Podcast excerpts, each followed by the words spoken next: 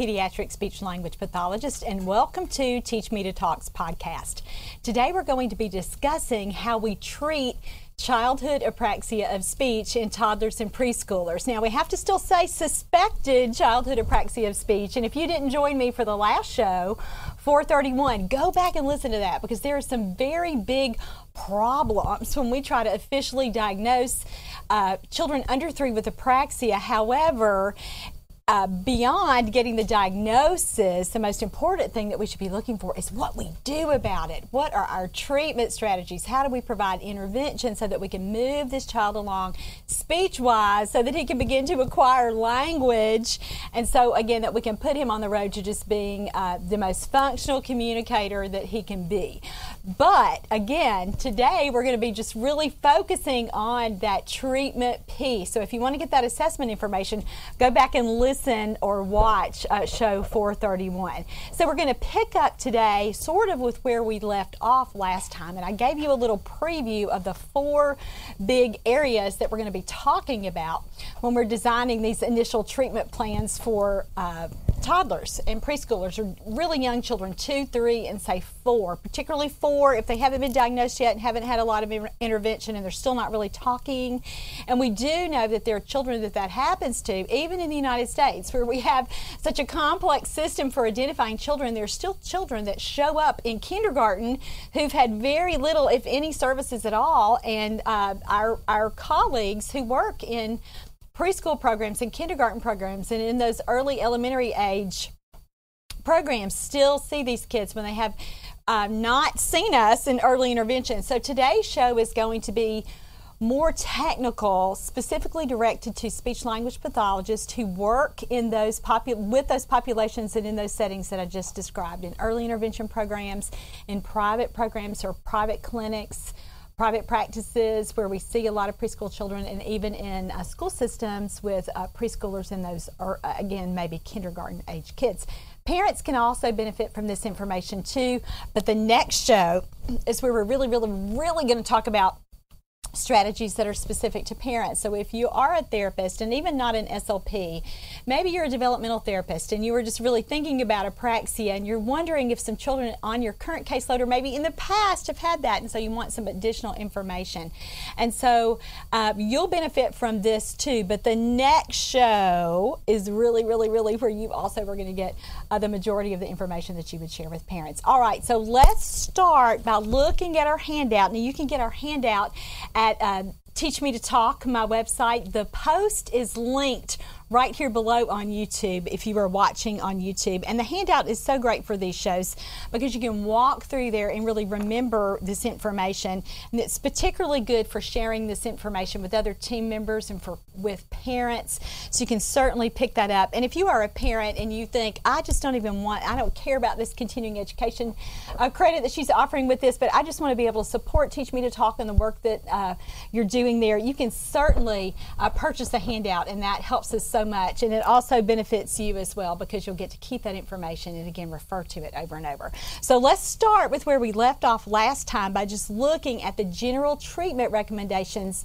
uh, that we're going to be talking about. And these are four big things that we have to think about as pediatric SLPs when we suspect apraxia as the reason that a child isn't communicating. And remember, we talked about last time, sometimes apraxia can be a part of a child's problem. There are other developmental issues going on, but apraxia is a diagnosis that best explains what's going on with his or her communication development or lack thereof for the speech piece.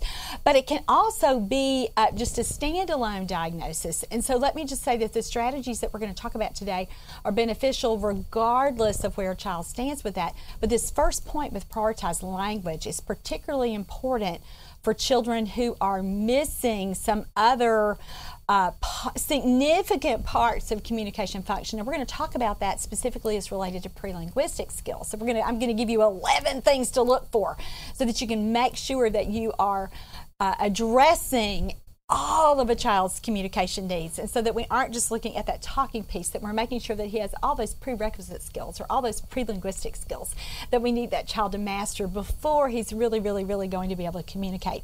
The second part of that is focusing on communication and not just talking. So, for some children with apraxia, we need to get another system of communication going. So, our second big piece here might be, most likely will be, to introduce some kind of AAC system. Now, if you're not familiar with that terminology, it's alternative augmentative communication. Or I always say it backwards, it might be augmentative first, but AAC, meaning something in addition to supplement a child's verbal skills. So it could be signs, it could be pictures, or it could be a speech generating device. And those are usually the kinds of things that we introduce first to very young children.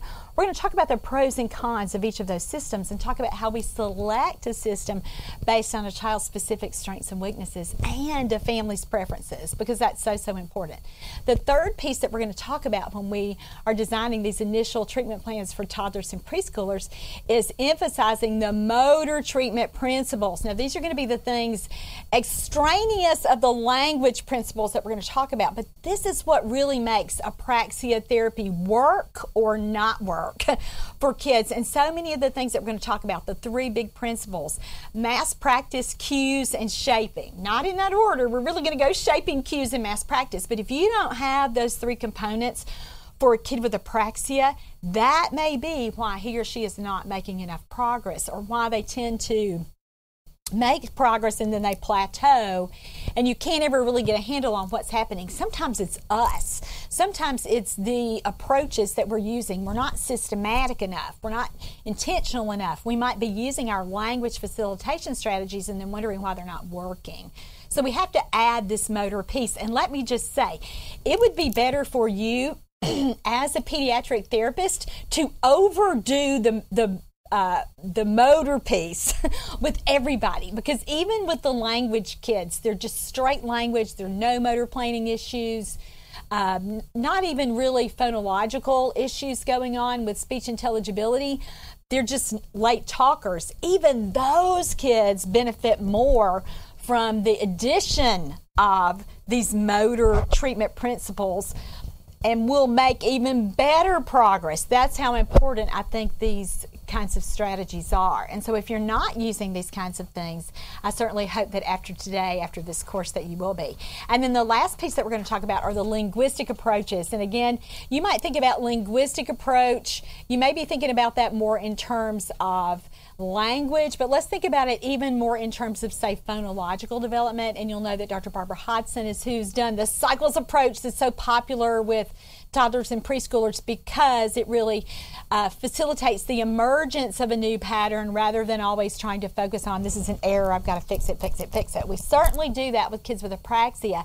However, because we're talking about new talkers in this earliest phase of speech therapy, we don't need to get so carried away with making sure that everything is completely accurate. We still need to be facilitating the language part, still, and, and just like we do uh, the speech part. That's what we're really going to talk about with these linguistic patterns, these phonological patterns. Which ones affect intelligibility most? So these are the ones that we need to pay attention to uh, with our youngest clients. So we're going to take a look at all four of these things, really break it down, and again look at those specifics. But before we do that, I want to begin with a study about parent perceptions and adaptations to their child getting a diagnosis like apraxia. Now, this is a wonderful study that you can find at the website apraxia-kids.org.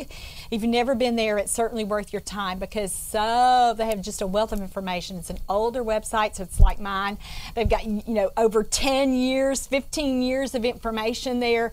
And so if you're a therapist and you haven't been there in a while or if you suspect that one of your clients uh, will get an apraxia diagnosis and a parent is really wanting more information, it is a fabulous website. So uh, let's talk about the study that I found there. And this is so important for us as professionals because it really sets the stage for everything we do and making sure that we get started on the right foot with a parent and that we're not uh, just really, again, not considering all the things that we need to consider when we are planning treatment for a child. And so I wanted to start with this. And so the very first thing to come out of this study was, and I'm going to read it because I think it's it's so impactful the way that it's written here. The first is that professionals must recognize that for the most part, parents viewed their interactions with the medical and educational communities as, get ready, disheartening, unhelpful, and at times adversarial. And so that just maybe gives you a gut punch like it does me because I don't want anybody that I've ever worked with professionally to feel that way about me and that their interactions weren't positive and that they didn't feel uh, supported. And so that's what this study really, really said. And it was a small number of parents that they looked at, but I think it really is reflective of the kinds of things that I hear and have heard since 2008 at Teach Me to Talk with parents who are coming and saying, hey, this school system, I'm not getting the services I need, or the therapist that I saw, or the team of therapists, it just did not feel positive to me at all. And the thing to come out of this study was for us to realize just the negativity. And, you know, parents are so caught up in and not only getting the right amount of services for their child and making sure that they can do everything humanly possible to address a, a language, to address talking in their sweet baby that they certainly did not anticipate would have these kinds of needs. And so they're dealing with that, with making sure they get services and the big emotional component Will my child ever be normal? How's he going to do in school?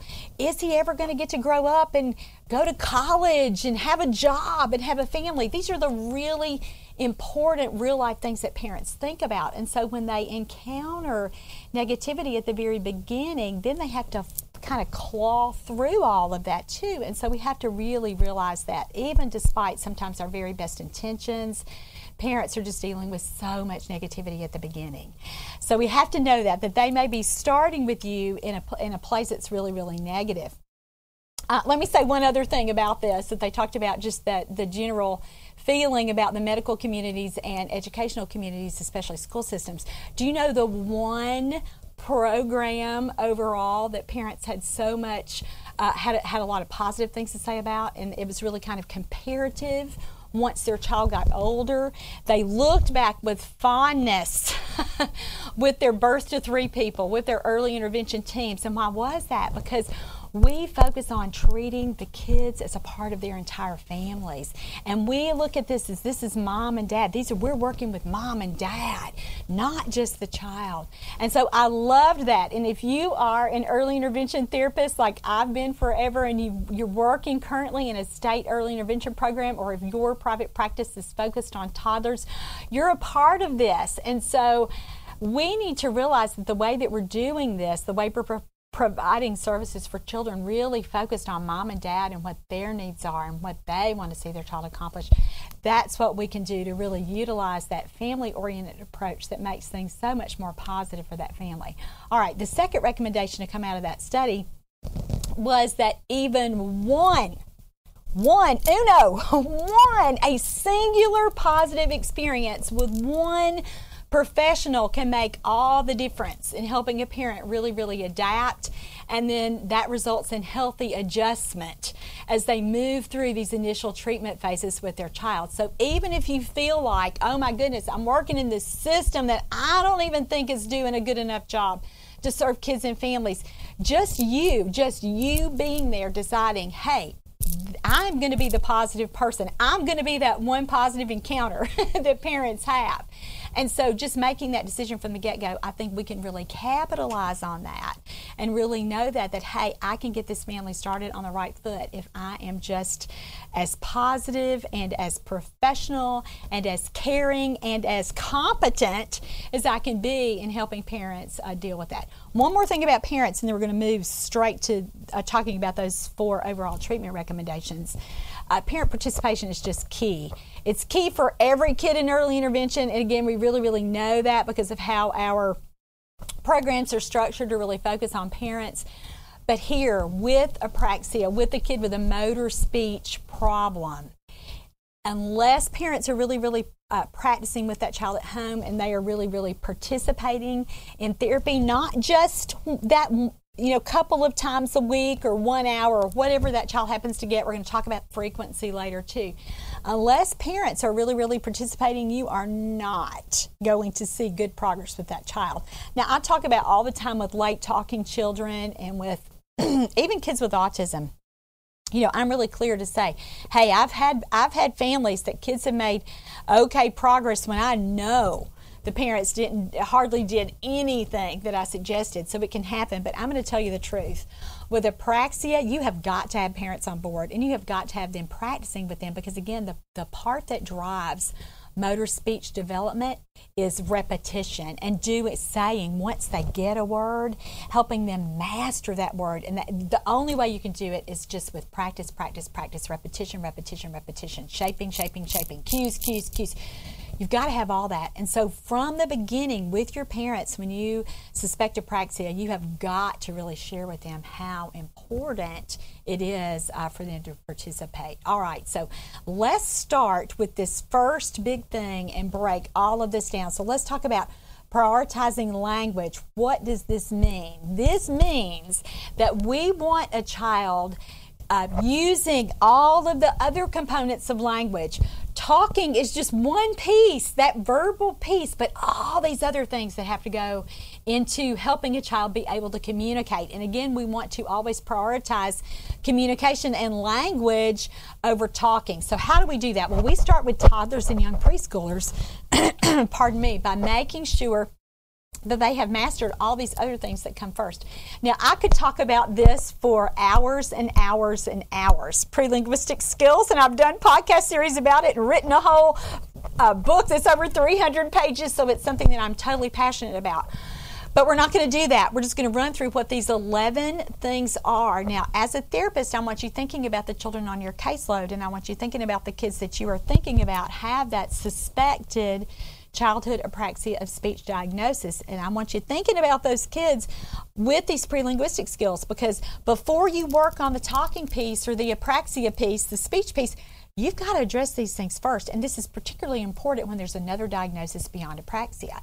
And remember, in our last show, we talked about that one study said that 63% of all kids with autism also have apraxia. So we're going to see apraxia not as the standalone diagnosis.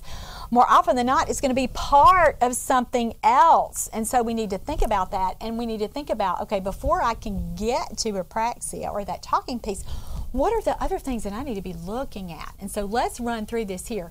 And uh, I, I didn't bring that book over with me to hold it up and show you how you can get more information about pre linguistic skills, but the book is called Let's Talk About Talking. And the 11 skills here that we talk about in that book, let's run through this right now. Now, if you're a parent, think about your own child. And I want you to be really careful about this because we can screw this up. A lot of times we think, oh, he's got that. Oh, she's mastered that. And then months later, we realize, oh, if I had just focused on this first, if I had started with where my child's skills were emerging or things that were sort of coming in, and I didn't pay enough attention to that, I just I just blew by it and went straight to talking.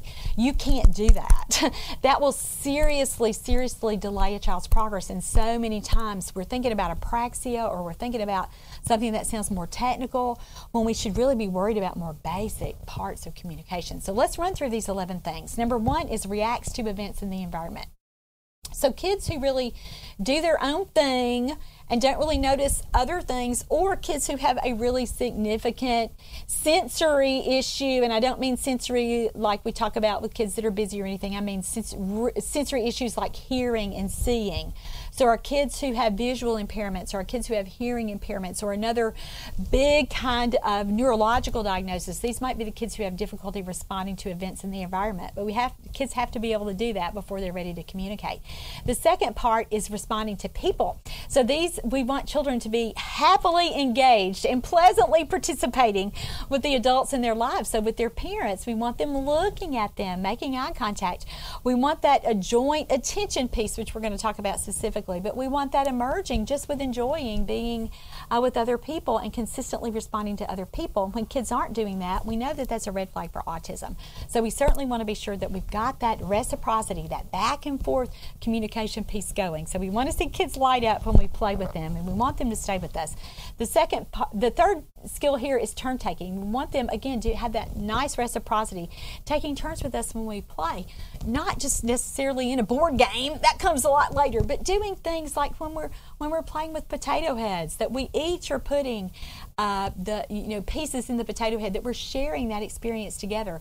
With turn taking that a kid tries to give you a drink from his cup or he wants you to brush the hair with the uh, with the hairbrush that you're playing with. So again uh, or you to push the car or even with turn taking just to look at you and recognize that it's your turn to talk. And so those are really really important things. We don't want kids doing self-isolating. Remember we just talked about that with autism. And it's the same thing here with turn taking. The fourth skill is develops a longer attention span. We cannot work on on helping a child learn how to talk if he is constantly running away from us and is only has like a two second attention span. We're going to need longer than that. So sometimes with our little guys with apraxia, that's the first thing we have to do is really work on getting them to learn how to participate with us and stay with us and play with us. And so that might be something that you're going to need to address before you even get to the talking piece.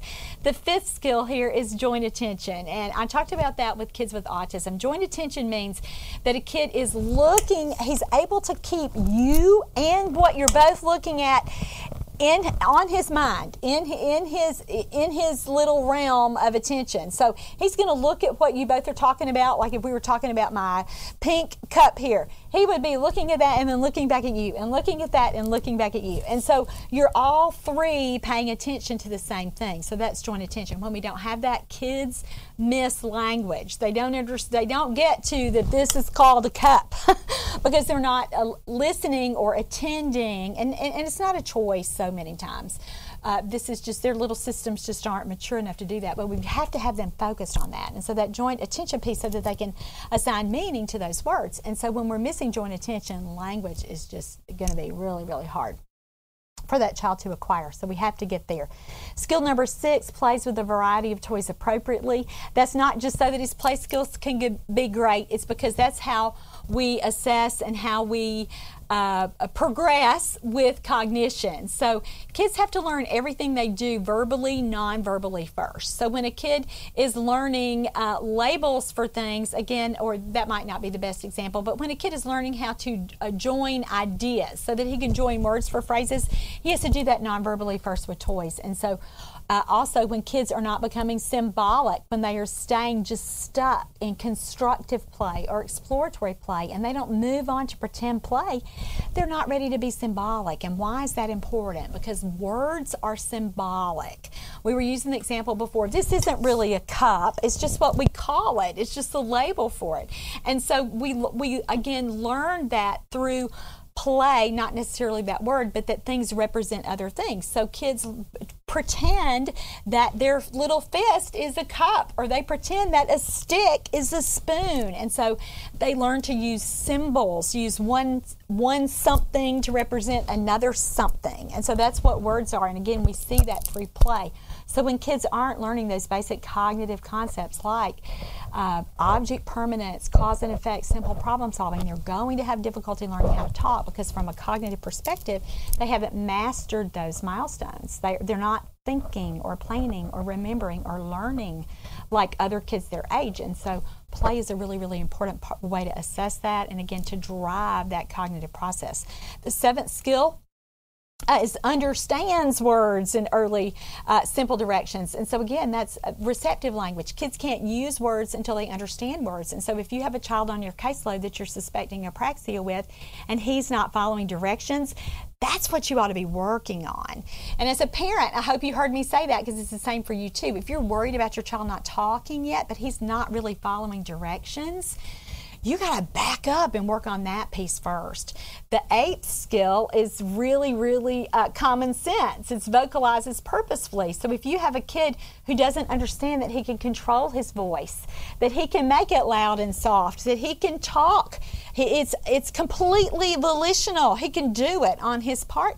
And lots of our kids with apraxia don't vocalize uh, where they are uh, again being intentional about it. Every every time they make a noise, it's reflexive, meaning that their body just did it. They didn't understand that they were supposed to talk, and so we have to get kids where they understand how to control their voices and how to vocalize purposefully. The next one is imitation. We're going to spend a lot of time talking about imitation. It's so hard. Verbal and oral imitation can be so hard for our little guys with apraxia, and so that's certainly something that we're going to have to think about how, teaching them how to imitate before we even get to the words piece. Skill number 10 uses early gestures. Sometimes with our little guys with apraxia, with motor planning, they also don't only have difficulty motor planning for their mouths, they have difficulty motor planning with their hands. And so sometimes they're not using a lot of gestures. And so, again, this would be when apraxia is just part of a child, or verbal apraxia is part of a child's overall problem and that issue with motor planning is also going to affect how he uses his uh, hands, or even maybe if it's a real global thing, even his legs. His uh, and so we have to really think about that too with their motor skills. How it could be uh, gross motor uh, issues that would be involved. And then the last prelinguistic skill is uh, making sure that a child can initiate interaction. So we want children knowing that they can take the first step, they can get someone's attention, they can, they can make requests uh, when and that's part of learning how to communicate. And so those 11 things have to be firmly in place. And it doesn't matter if a child has apraxia or not. A kid who has not mastered those prelinguistic skills is not developmentally ready to learn how to talk and communicate. And so we have to get those things going first. Now i have a podcast about that. It's uh, show number 385 to walk you through those 11 skills. And then i have a, a whole series of 11 shows after that 386 through through what would that be 397 those that's a whole set of shows podcast for absolutely free to tell you how to address those prelinguistic skills. And if you want the the therapy manual that does that, that's Let's Talk About Talking. And there's a shorter version of uh, a video on YouTube, on our YouTube channel at Teach Me to Talk, uh, that says, Is my child developmentally ready to talk? And it'll walk through those prelinguistic skills. So if you have not done that, and that's something that you're realizing as a parent or a therapist today about a child that you suspect apraxia with, get that information, and that's where you're going to start with that kid.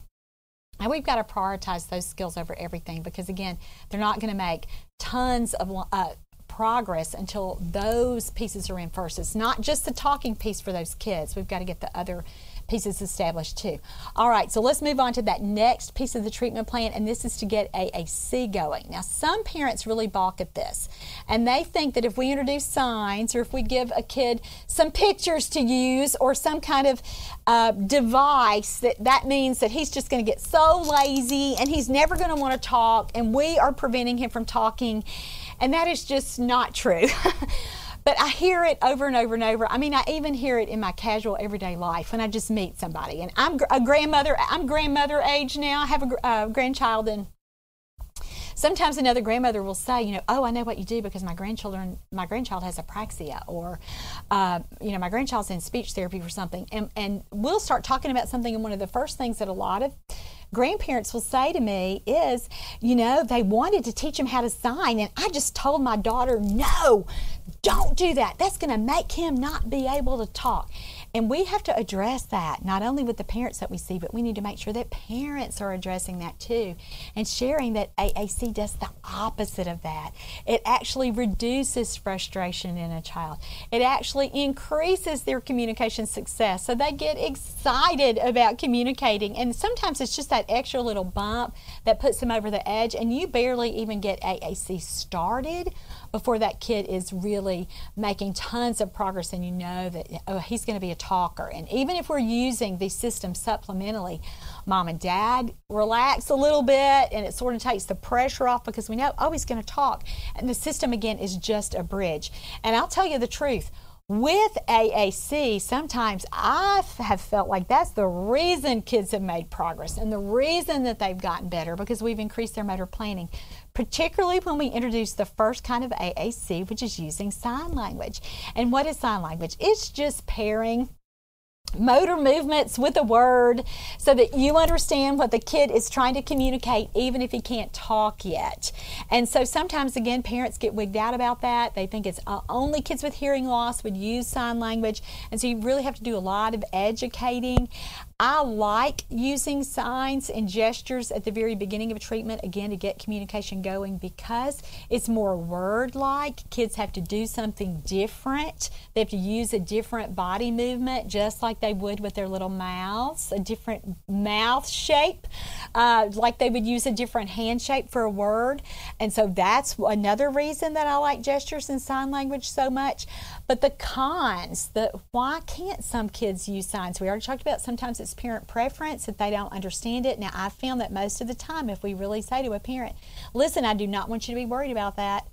I have taught hundreds of kids how to sign, and guess what? They all went on to talking. I, I have not had one client stay at signs. Now we may have moved on to, you know, another system. We know that he's he's so he can't communicate everything that he needs to communicate with this little system. You know, so we're going to bump that up. But I've never just had a kid just strictly stay there. I never have. And so when I share that with parents, and, and I'm not saying every kid's going to talk. I'm not saying that. I'm just saying there will be things to move on to.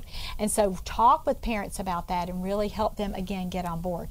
Um, the other thing, the other con with signs is that sometimes kids with apraxia, their motor planning is so bad their their signing attempts are off target. I've had kids again that, and you wonder if it's a cognitive thing too, in addition to the motor planning piece but you'll try to teach more here and they're just they're doing it everywhere except on their hands now i'm not talking about kids that modify it a ton of kids will use a finger to their hand for more is that a motor planning issue eh, you know we know that the sign for more looks like this you know i'm not really going to say I, I don't care. Let me just say it this way. I'm glad they're doing something with their hands and that I can recognize it as a sign for more.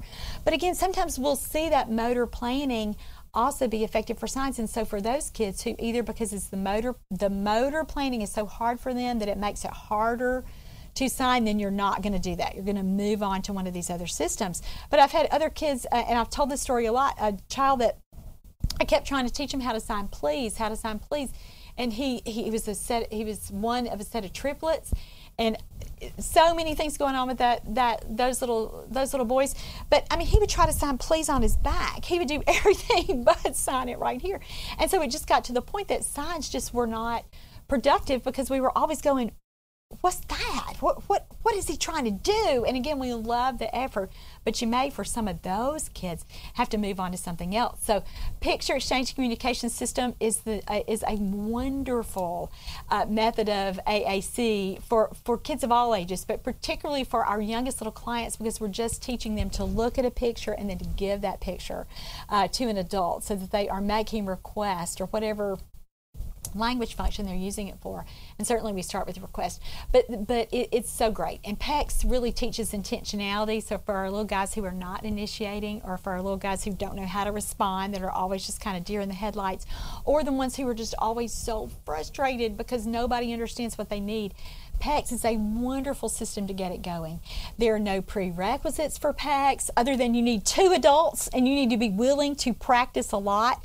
Now, the picture exchange communication system is different than using a core vocabulary book or another kind of maybe just a little page of pictures that some therapists might do with kids with apraxia, and that is fine. You can certainly do that. And if, and if a child is advanced enough to look at a set of 10 pictures and point to the one he wants with definity, and, and you know it and he knows it and it's purposeful, go for it. But for most of our little guys that are in early intervention, the picture exchange communication system is the best way to teach how to use pictures to communicate because the, the practice and the structure is built in and kids learn it from the get-go and you're not making a ton of mistakes and so go back and uh, i'll link the show where we introduce um, AAC to get communication going. I'll link that there so you can get some more information about signs, PECS, and speech generating devices. But know with the cons with this, you have to keep up with the cards, and the parents have to be willing to practice. And uh, research says you have to get 30 trials a day to even be effective. So if you have a set of parents that uh, they're just not going to do it for whatever reason. Maybe they're saying, "Hey, just not interested in pictures." Don't don't waste your time on that because they're not going to be able to uh, practice enough for their child to be successful. And so uh, that certainly is a con for that. The last kind of uh, AAC is a speech generating device. Now, you can use something as simple as a BIGmack switch where you are putting different pictures on there and then you're programming the switch. You're, it's like a battery operated switch so that you say what you want the device to say, and when the child touches it, the device says the message. That's good because kids can hear that model of simplified speech. It encourages imitation. We've got some motor imitation going there too. But the con is the same thing with the pictures. You have to keep up with the device. A parent has to be willing to reprogram it a lot, even if you get like a more complex system where a kid can have levels of different things to say. You still have to have an adult to do that, uh, but but for some kids, a speech generating device is the way to go because they may have some motor issues too. They may have some visual issues so that they can't scan a page and look at their pictures. And so these are all really simplistic ways to get communication going at the beginning. Now I've got the show number now on my notes. It's show 410. And so if you need some help getting started with AAC with toddlers, that's going to be the show that you need to watch to, to really uh, now you know what to do but that show is going to teach you how to do it. Now uh, before we go on again i just want to say how grateful that i am that you are here and if you feel that you've benefited from these videos please consider purchasing the pdf so that we can continue to make the videos uh, for parents who can't afford that. All right so now we've talked about the first two pieces. We talked about prioritizing language and then we talked about getting aac going and now we're up to talking we're to what I, we really, really, really want to talk about for the remainder of this show. And I feel like when I'm working with a toddler, who again may not even go on to get an official diagnosis of apraxia, but when I'm just seeing these little motor things that they can't do, when I'm seeing that they're play, that they're not great with like uh, with with with toys sometimes, unless we're really just showing them how to play with the toy. And so we realize with these kids, gosh, it's imitation. Imitation is the skill that they are really, really missing. Now, I've just taught a whole podcast series on this with eight shows, so show 421 to 429, but I'm going to give you the 10 minute version of this as we run through this. And so this is my my number one go to when I'm working with toddlers, and this is what I started to say sometimes we can get, uh, and this might be a little controversial to say, but I'm going to say it anyway. When we can get imitation going and when we can get that motor planning piece, get that little pump so primed, I think we help a lot of toddlers avoid uh, an apraxia diagnosis or avoid a more serious speech language problem because we get these things going so early. Now, do I have a specific study to back that up? A lot of studies back it up. A lot of studies say that early intervention works because of neuroplasticity and because again for specifically for children with apraxia because we are establishing new motor neural pathways. And so that again that's why I think this is so important to really as speech language pathologists, don't just think about imitation in terms of, or motor planning in terms of oral motor planning or verbal motor planning we need to look at a child globally for imitation. And again, I really believe that this is how we get how so many of our little guys make so much progress in early intervention because we're, we're working at these global issues, not just imitating to talk, but imitation in general. And so we walk through this level of imitation. We can't just all, get all the way up to words. That's actually at level seven. And this information is from my book, Building Verbal Imitation in Toddlers. And I'll just show you this chart real quick kids don't learn how to imitate even typically developing kids right up here at words at the beginning. If you're if you're talking about a child learning how to imitate you know and you may think oh well that comes in about the time they turn one to learn how to imitate. No way. It starts much earlier than that where they first learn how to imitate gestures. And uh, newborns actually will imitate a lot of nonverbal movements with their face and mouth. That's going to be harder for late talkers so we sort of save that for later, we do the easiest kind of imitation first, which is motor imitation and teaching actions with objects. So if you have a kid on your caseload that you suspect apraxia and you don't know where to start and you think I'm just going to start at the beginning, look at their motor imitation. How well can they copy you? when you uh, perform an action with an object. So that would be like using a toy or using an object in everyday activities. So look at that. And then we walk them up to imitating body movements. Now, for lots of our little guys with apraxia, this is where we start because we're going to do what we just said in overall uh, treatment recommendation two with getting communication going. We're going to look at AAC, and so we're going to get signs going. And so that's where they start to imitate those body movements, which again, uh, gets them ready to talk. And I haven't said this in this show, but I'll just go ahead and say it. Gestures predict the emergence of words. And so until we see a child doing a lot of gestures and until they're able to copy a lot of gestures, they're not even able to do it spontaneously. So when we keep walking it back and walking it back and walking it back, teaching body movements and teaching imitation uh, at that level is going to be very, very, very beneficial for a child because we are filling in that those foundational pieces and really teaching him how to learn. I watch what other people do and then I do it. I hear what other people say and then I say it. And so that's that's what we want to be sure that we're we're really, really focused on uh, with our youngest clients. Now, here with teaching gestures or teaching signs, some of our little guys with apraxia are already beyond this because they have learned and they know on some level, I cannot talk and I've got to make my mom and dad understand what I want. And so they develop a lot of compensatory gestures or compensatory little movements. So, you know, and I've gone into homes and I've worked with parents and a, a kid will just start doing, you know, some little thing that maybe looks to me like I have no idea what that is. I don't want to say looks weird, but I'm always, you know, looking for intentionality so it doesn't look weird to me, but I can see how a kid would, you know, just like do something like this and mom says, "Oh, he wants a popsicle." And you go, "Okay, I never would have gotten that." But mom knows because that's his little sign. He's I guess he's licking it like he, you know, would lick his little popsicle or whatever he's done for that he's done it. He's compensated. And so when we see a kid doing that, I think immediately, oh my goodness, he's so ready for signs. And so we just get him going. I mean, and again, it's not like we have to quote unquote teach him how to imitate there. He's already, he already knows I need another way to talk here or another way to communicate. And so that's what we're going to do with those kinds of kids when they're already coming up with those little things. We know we go straight to signs. And for our kids who are who are not doing that sort of thing, it takes a little longer maybe to get those signs going uh, because they have to learn the prerequisites. They've got to learn, hey, th- easier things like clapping or shaking my hands when you have them up in the air or stomping my feet. Or if you run across the room, I'm going to run across the room.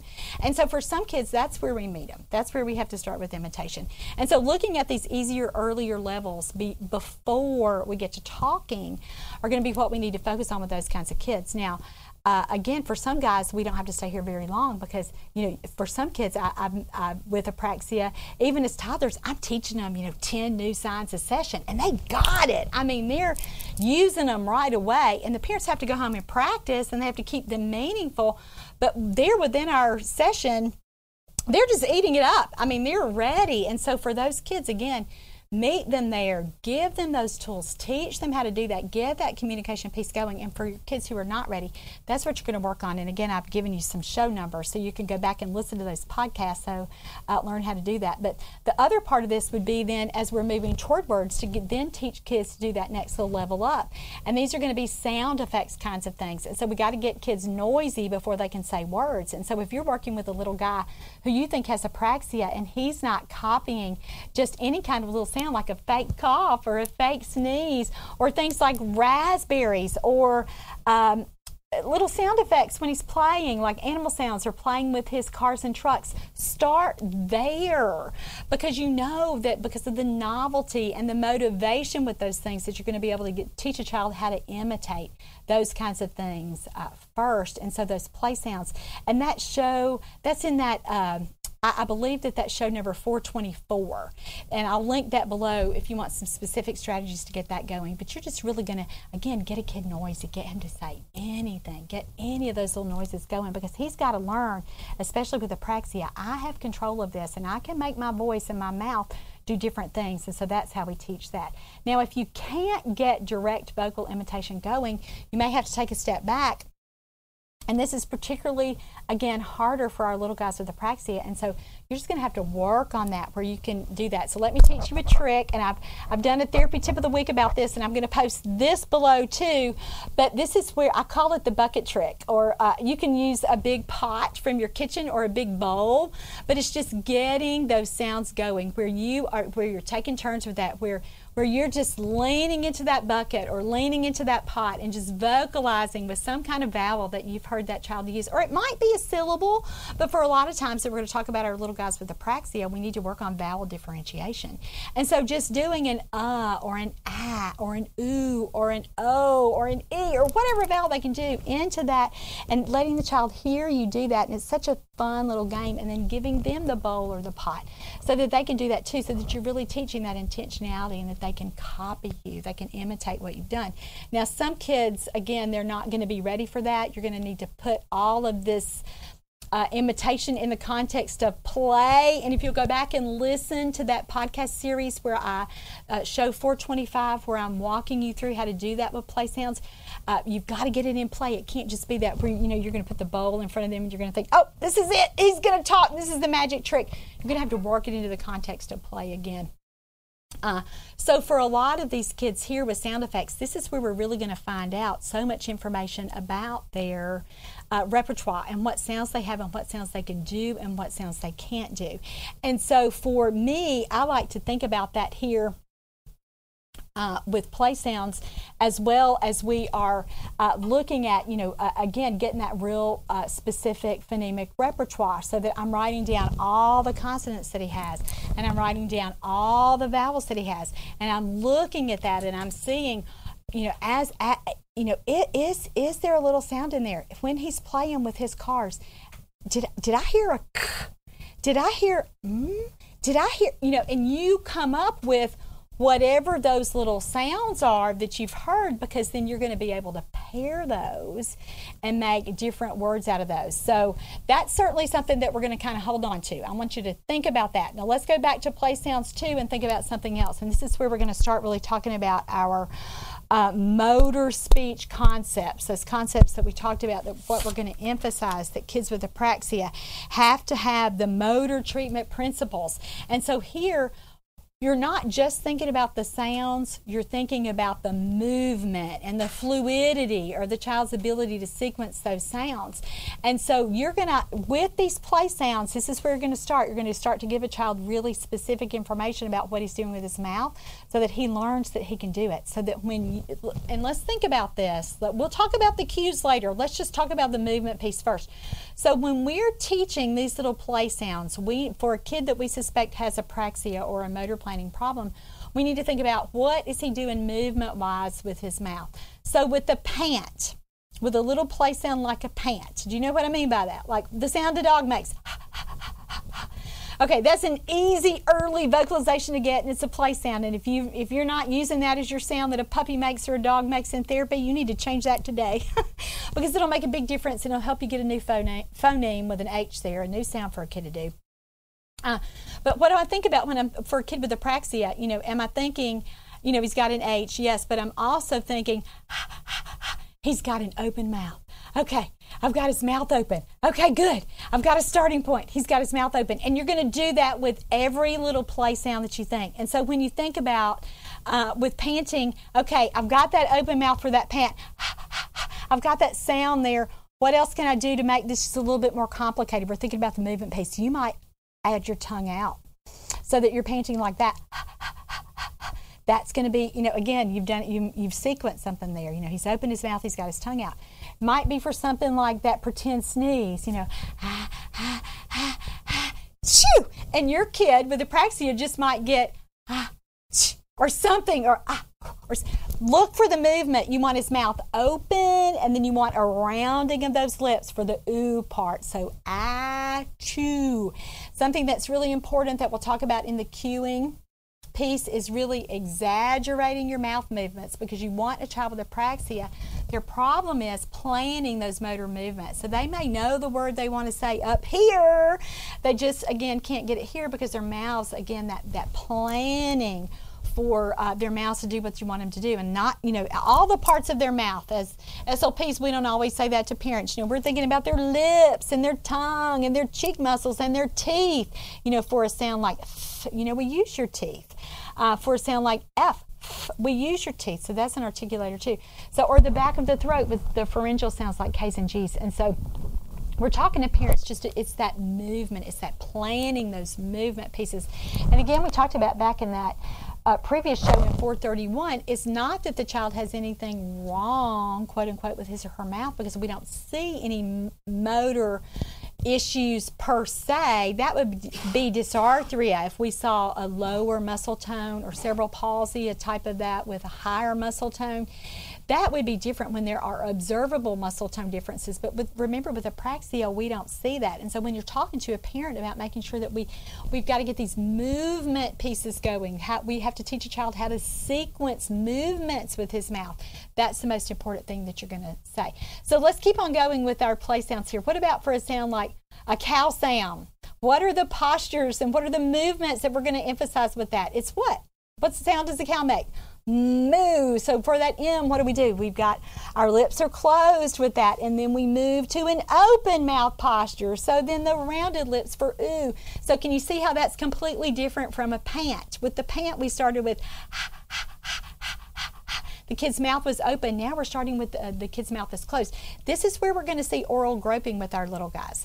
As they are learning how to imitate us, they're not going to st- always start with the right posture for their mouth. So for a sound like a word like moo, they may start with their mouths open like they did for the pant. And again, that's called oral groping. Now, a lot of times, when I first heard oral groping, I thought that meant that a kid was doing this, trying to find the right spot you can see that, but a lot of times it's just that they start wrong. You are starting with the bilabial and they start with their mouths open.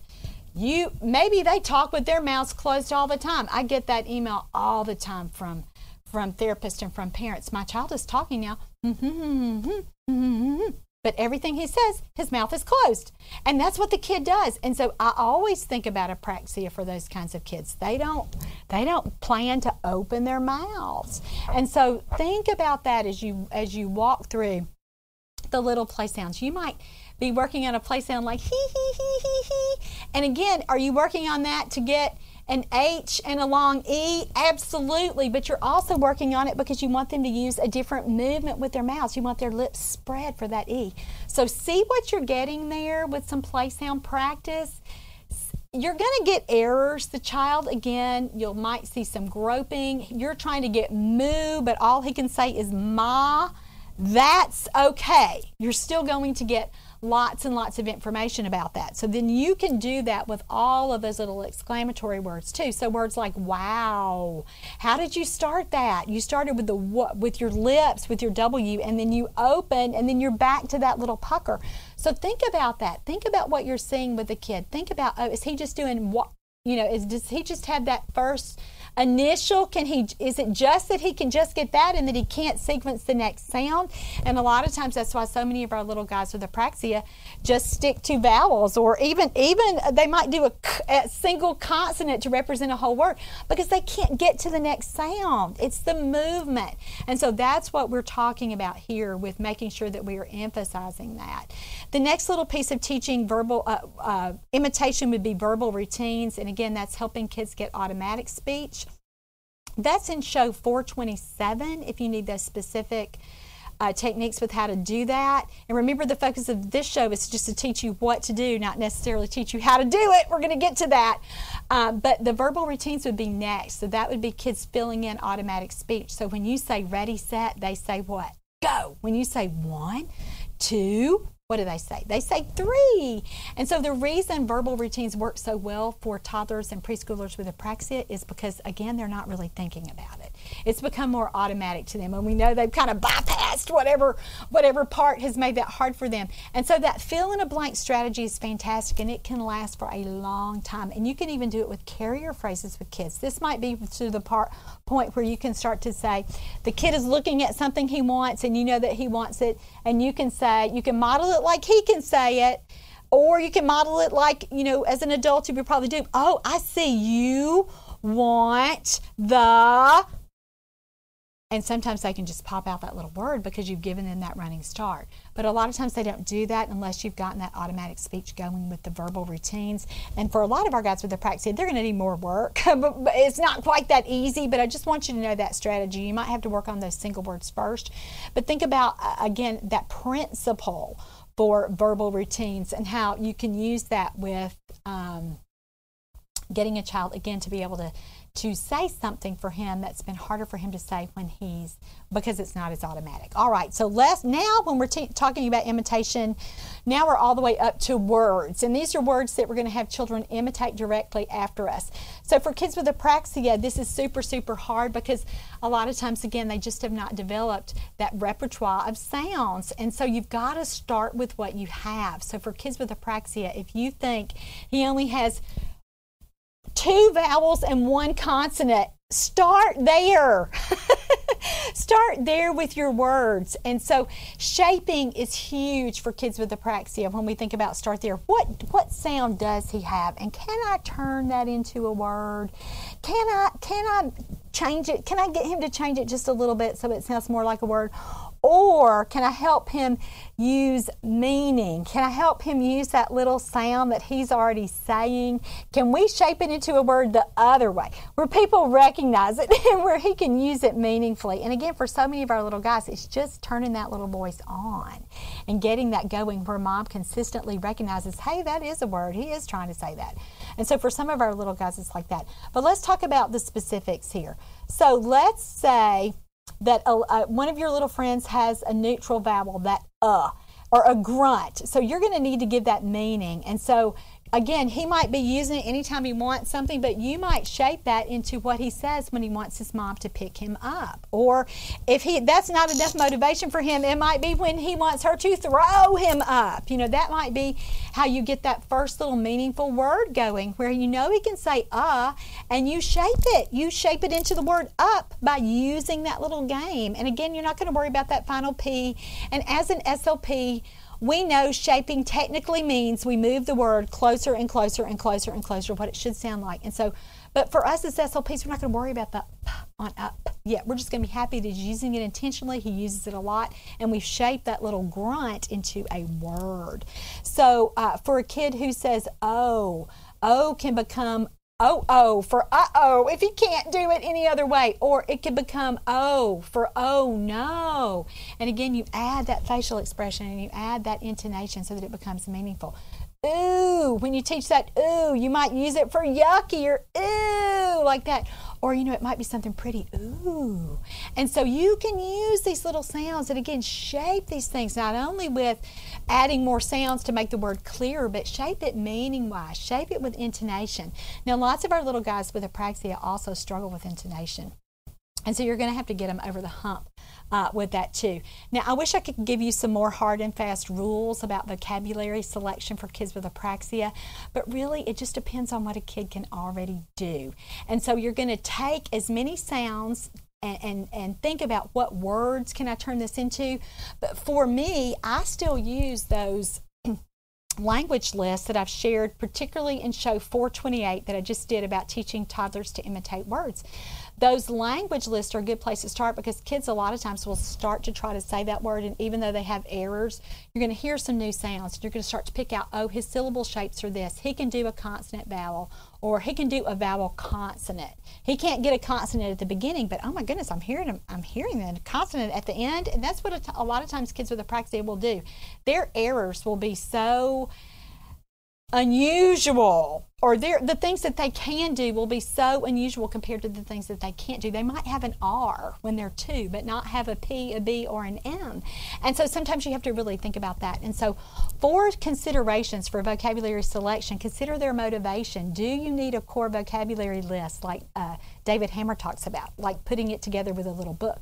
Or, or can you just do it with signs? How can you get these things going? How can you how how can you well, let me let me work on teaching a kid how to say the most important words that he needs. You never do that without a list from families. You never do that. And again, this is what early intervention teaches us to do. You never do that without really going through a family's daily schedule and looking at a child's preferences. The same thing holds true for a kid with apraxia. We have to give them those high frequency words that they need to know how to say, and those are the things we need to work on. For other targets, consider complexity. Choose words that are fairly easy to say. You are not going to start with multisyllabic words with a kid with apraxia. The third consideration is consider their existing sounds and patterns, and we've talked about this a lot. So let me give you an example. This would be that if a kid has three words, let's say he has three words. His three words are uh oh, mama, and no. So what do you know about that? What you, can you do? Well, let's look at from this sounds. Look at the sounds that he already has. That means that we're going to start with words that uh, begin with a, with an M, and with an N because he's told us, hey, I can do those words when that sound is in the initial position. So you think, okay, we already talked about uh for up. We talked about uh, maybe do uh huh or uh uh. For M, besides mama, what can we do? We can introduce moo, like we talked about for that cow sound, but we can also use really functional words like me and more and mine and milk. For in, he's got the word no. Let's try nose. Let's try night night. Let's try knee. And so again, this is sort of a uh, sort of a trial and error. And if you're an SLP, you can make this even uh, more likely that he'll be able to get it uh, to be able to produce that sound if you pair placement take a, a consonant made at the front of the mouth and, and put it with the vowel made at the front of the mouth. So co-articulation is so important. Now my book, Functional, Artic- Functional Phonology, I've done the work for you with tons of word lists like that and really pairing, you know, these are the best target words for if a kid has an N sound. These are the best target words to get a, a P. Or a, even with vowels, these are the best consonants that you would pair to get this vowel. So think about um, how you can do that and think about as an SLP. And again, we don't have time to go through all those specifics on this show. We're going to do some of that in next show too. But but think about I want to take what that kid already has, and then I want to be able uh, to expand that. Let me give you a few more pieces of information about target word selection for kids with apraxia. First syllable shapes, like we said, are usually vowels and consonant vowel.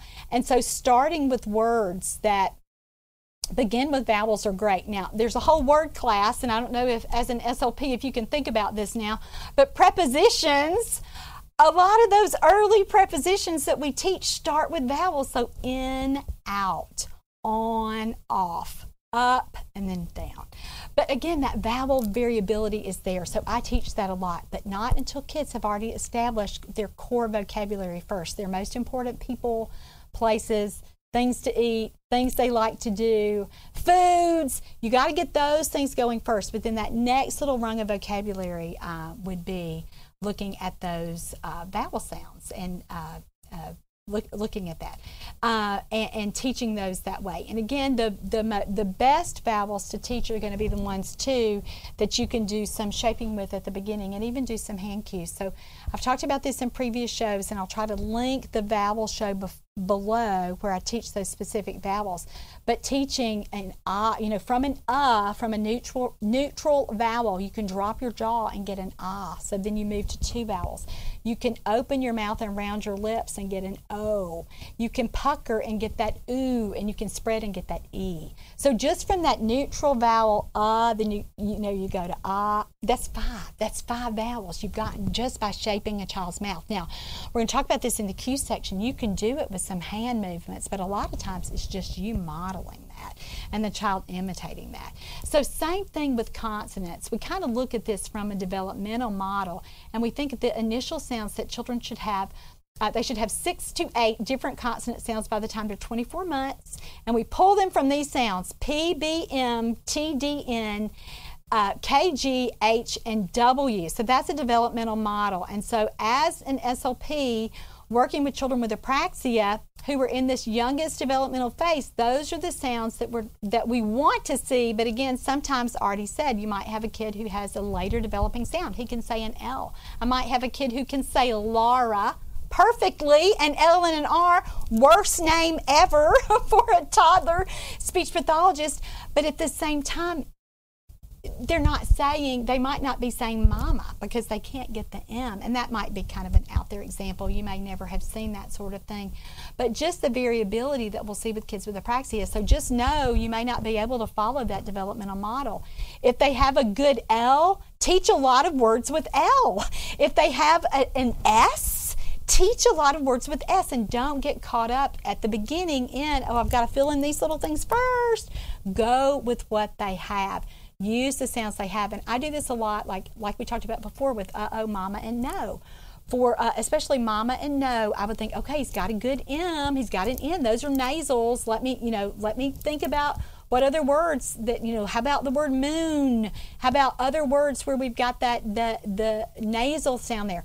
Uh, if you have a kid with a P, you're probably automatically going to think about, well, I'm going to try to get words with B because they're made at the same place in the mouth. But also think about, uh, you know, M with that or W, the, you know, expand it just a little bit to move on uh, to uh, that next rung of things that might uh, be a little bit more difficult. Now, we talked about vowels and then we talked about consonant vowels, and I am not going to have time to run through the whole list of great consonant vowel words that we would start with with toddlers and preschoolers with apraxia, but you can find that in functional phonology. But again, you want to match it, you want to make it as easy as possible. So when you have a bilabial made at the front of your mouth, you're going to want to think about vowels at the front of your mouth too. Now, when when kids are older, we do a lot of times of working with uh, a lot of with nonsense words. That's harder with kids that are toddlers. I mean, we can have kids imitate nonsense words, but I'm such a language, language, language person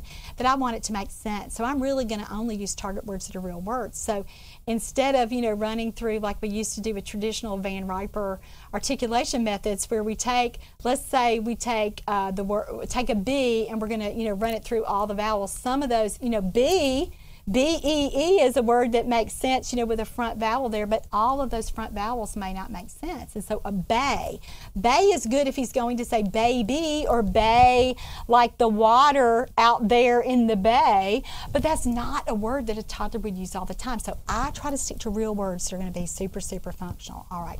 So let's quickly, quickly review what these principles for motor learning are. And this is such important information. I think what we're going to do is I'm just going to tell you this just super quickly, and then we're going to bump this on into the next show because it's super, super important. But we talked about shaping, we talked about cues, and we talked about mass practice. And those are things that, as an SLP or as any therapist who's going to work on communication, you're going to want to you're going to want to think about that constantly how can i shape this word how can i cue this word what are the most important cues for me to use for this child what are what what cues work for this kid? Does he have to see a visual cue or can he get it from just a verbal cue? Does it have to be a direct model of that sound or can I just model it in this word and he's going to be able to pick it up? You have got to be so on your game when you were treating toddlers and preschoolers with apraxia. It's not just like a language kit. I mean, you've got to really really think about this from a theoretical perspective what you're going to pair. And again, this I, am I cannot wait to teach you this next section of information because if you're not using the way to cue consonant sound production, you may it may be so hard for you to get a kid at, this young of an age to to learn a new sound or to acquire a new sound. And so those cues are going to be super super important. And then the last concept that I want to leave you with today is mass practice. And so between now and the next show, for your kids with apraxia, I want you to think about mass practice. Uh, and what does that mean? It means that you're going to get them to say the same target word over and over and over and over and over. And why is that? Remember, we said that we have to establish a new neural pathway, a new motor plan. And so, a kid with apraxia, that's why they lose words. That's why you might be able to get them to say a word in a session with you, and then mom doesn't hear it. For weeks, because the kid didn't own it. He didn't you didn't and I'm not blaming it on you. I'm not saying you didn't practice enough, but you know what it is? You didn't practice enough. and so I guess I am blaming it on you. You didn't practice it enough for his little system to really have retained that motor pathway. And so that's the be- that's the better way to say it. And so you've got to do that. And so cue shaping, cues, and uh, mass practice. Those are the three techniques that we are really, really going to talk about next time, and they are the techniques that can make or break you as a pediatric therapist uh, working with children with apraxia. So that's where we're going to pick up in show 432. Thank you so much for joining me for today's show. If you want to go ahead and get your hands on some of this great material to help you plan treatment better, whether you are a therapist or a parent, I've got two great tools for you. This first one is functional phonology. And it's the one that I mentioned with all those specific word lists. So that uh, when I was talking about co-articulation and pairing, uh, if you're a parent, again, you may just, you probably have already turned off the video, but if you're a therapist, you know, pairing consonants made where they're made in the mouth with the vowels and and what words of those are appropriate for a toddler or preschooler who's a late talker who doesn't have a big vocabulary. I've done that work for you. So it's in functional phonology. And then the first book that I mentioned when we were walking through that imitation protocol is uh, building verbal imitation skills in toddlers. And that's what I did that whole show, a whole series of shows about, 421 to 429. And it's really building imitation from the ground up. And if you don't hear anything else from me for this, from this course, I want you to keep this. You have got to teach toddlers with apraxia to imitate before you teach them anything else. And so that's just what I want to leave you with today. And we're going to pick back up here in the next show. Thanks so much for joining me. I'm Laura Mize, pediatric speech language pathologist, and you've just participated in Teach Me to Talks podcast.